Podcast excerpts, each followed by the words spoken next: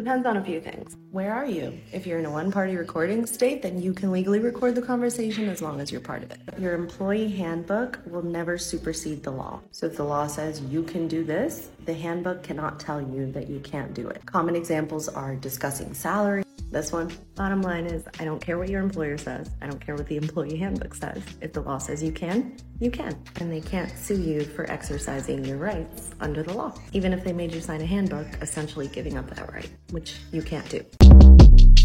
Short Cast Club